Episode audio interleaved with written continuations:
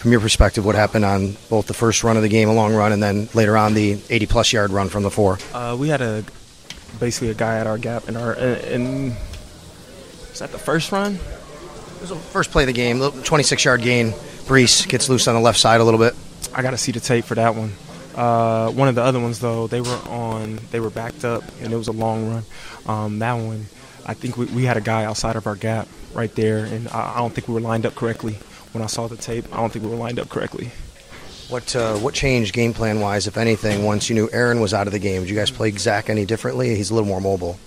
Uh, we pretty much kind of played him the same, just trying to give him different looks and stuff like that. But at the end of the day, we didn't really stop the run, so that was pretty much our downfall. Not to say that our defense didn't play well, but I just feel like there was a couple plays where we should have stopped the run, and they got big plays off it.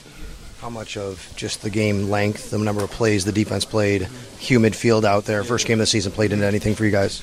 Uh, it was cool. It wasn't too bad. Um, I felt like we were in pretty good conditioning, and then we got a couple three and outs and stuff. So I felt like that was uh, good by the defense. I felt like we were in shape. It's just we we got to take the ball a little bit more if we're going to turn the ball over.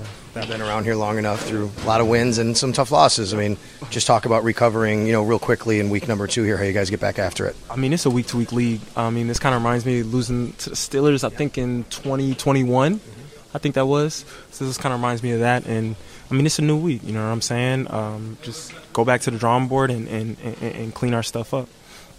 Celebrate and save at Ashley's anniversary sale with hot buys, your choice of colors starting at just $3.99. Ashley Sleep mattresses starting at $2.50. Plus, receive a free adjustable base with select mattress purchases and shop top mattress brands like Stearns and Foster, Tempur-Pedic, Purple, and Beautyrest Black with 60-month special financing. Only at Ashley. Subject to credit approval. No minimum purchase required. Minimum monthly payment, down payment, tax, and delivery may be required. See store for details.